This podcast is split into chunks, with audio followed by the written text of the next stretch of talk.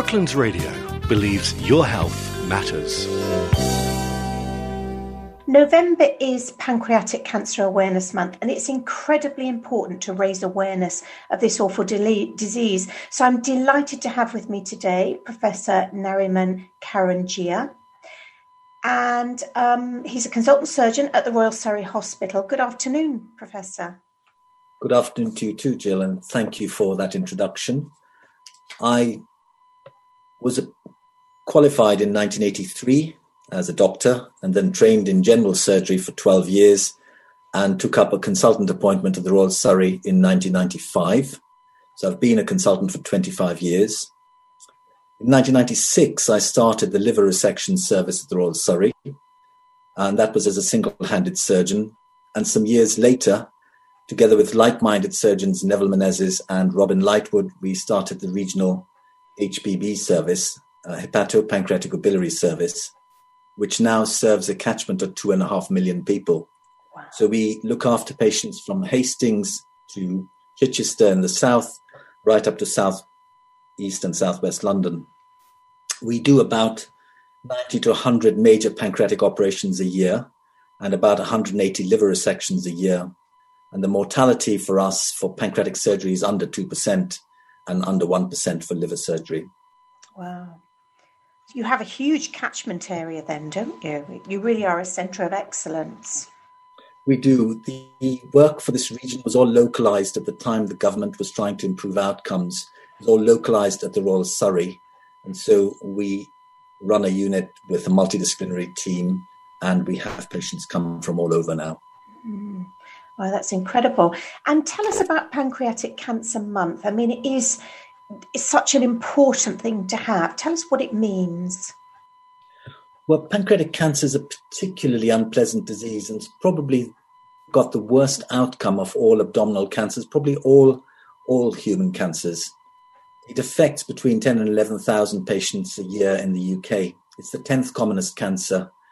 It's predisposed to by age, so it's commoner in older people, smokers in particular, obesity, uh, it's associated with late onset diabetes wow. and probably with familial chronic pancreatitis as well.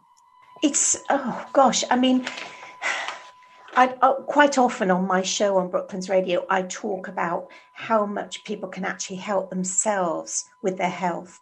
And this is clearly another one where if you find yourself putting on weight, if you're not very fit, if you if you get type 2 diabetes, which we all know is actually reversible, it, it mm. something that people can reverse if they start taking better care of themselves. So it's incredible that that that you know this this is another thing that can be caused by that. Um, pancreatic cancer itself. Tell us about some of the statistics, some more detailed statistics there. Uh, I'll talk to you first in terms of the symptoms because I think people need to know about them. Yes. And, and the symptoms are dependent on where the disease is in the pancreas. So the pancreas itself is a long, thin gland sitting at the back of the abdominal cavity. It's the principal digestive gland of the body. It makes pancreatic juice, which digests your food. It makes insulin, which controls your blood sugar. So if you don't make enough pancreatic juice, you don't digest your food properly, so you don't absorb it, and you develop weight loss, features of malabsorption. If you don't make enough insulin, you become diabetic.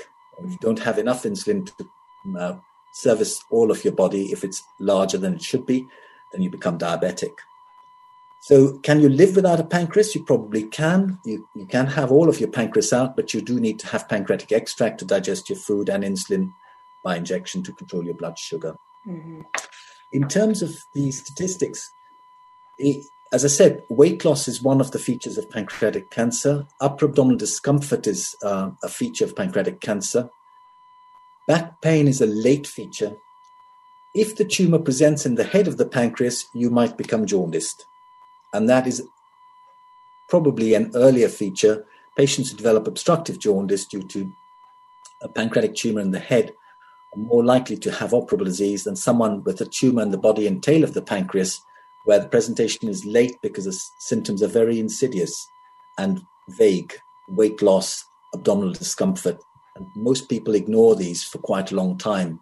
Mm-hmm. Uh, and then they present late. So the vast majority of patients who present with pancreatic cancer, 80 to 85%, are inoperable at presentation.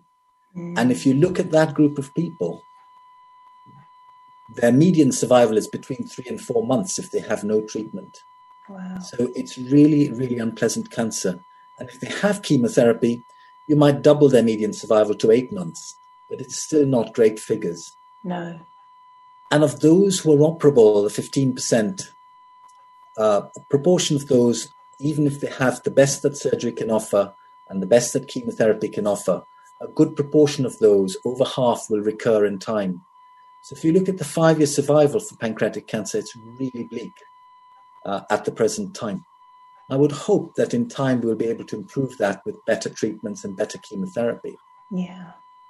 And maybe some way of detecting it earlier.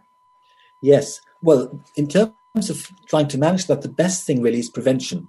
Yeah. So avoiding the things that we know predispose to it, smoking and obesity are the two things really that people yeah. can actually make lifestyle changes for and improve their their quality of life and reduce their risk of developing pancreatic cancer.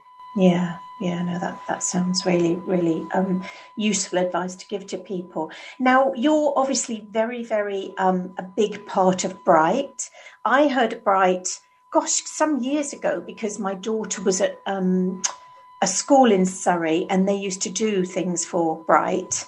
Um, she's at university now. Um, so tell me more about Bright and what um, they're doing to fight and understand and treat things like pancreatic cancer? So Bright started as a research fund for Dr. Topham, who was an oncologist here, and she started that off. Uh, it was subsequently renamed Bright, and it's now amalgamated with the Liver Cancer Surgery Appeal as well, which was a charity I started 24 years ago. So we're now amalgamated, and Bright aims to try and improve the lives of those affected by gastrointestinal cancers, for example, bowel cancer, and liver, pancreas, and bile duct cancers, or HPB cancers. So we funded important equipment for treating cancer at the Royal Surrey.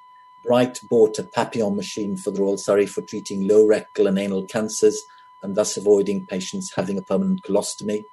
It, it has just recently bought a nanoknife for the Royal Surrey, or at least we've got agreement that the Royal Surrey will have the nanoknife and we will be paying for it as Bright. Um, so that's a very exciting uh, mm. contribution to the armamentarium for cancer treatment. That is a very exciting move, isn't it? Tell us more about the nano knife. What what can that do?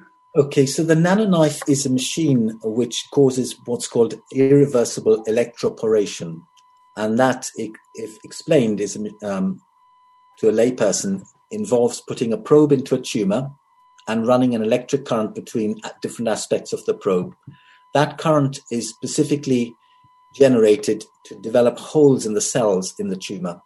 So the cell walls get perforated or porated, and the cells draw fluid in, they swell up and they burst. So it's a way of treating tumors of the liver and the pancreas uh, without actually having to operate. At present, it would be used for patients who have disease that can't be treated by surgery.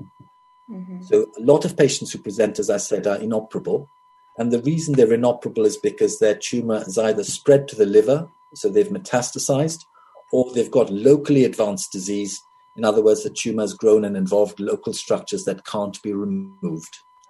Uh, and so for those patients, nanoknife is of use in terms of reducing uh, tumor volume and hopefully allowing chemotherapy to be effective as well. Exciting, exciting times.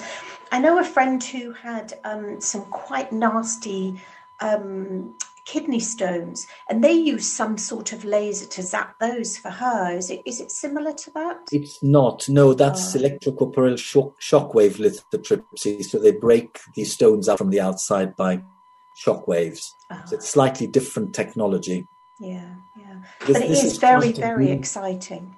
It is, yeah. It's a new technique. It's been around for a few years now, but Royal Surrey has really wanted to have one and has needed one as a cancer centre for this region.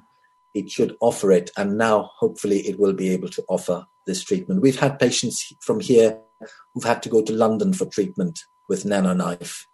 In fact, the widow of one of our patients Mrs. JW has raised some money, as has uh, Mr. BR, who's raised a fortune doing golf days for us. Uh, so I'm really grateful to them for the work. Yeah, yeah. Because it was a very expensive piece of equipment, wasn't it?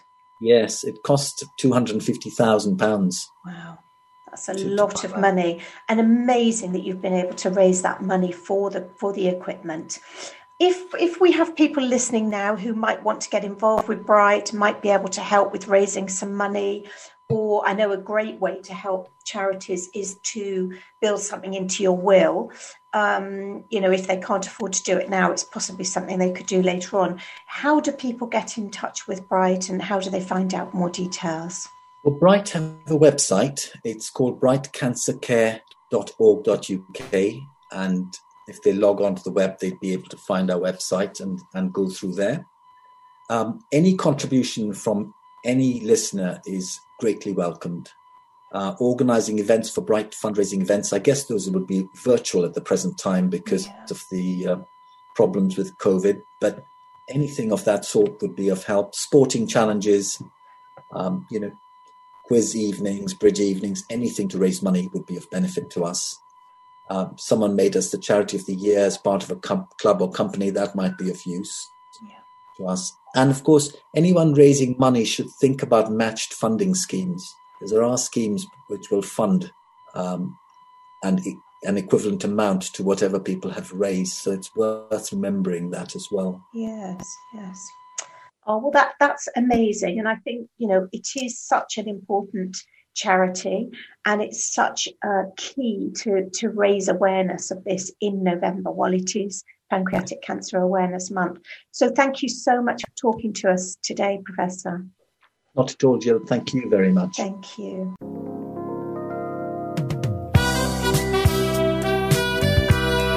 Brooklands Radio believes your health matters.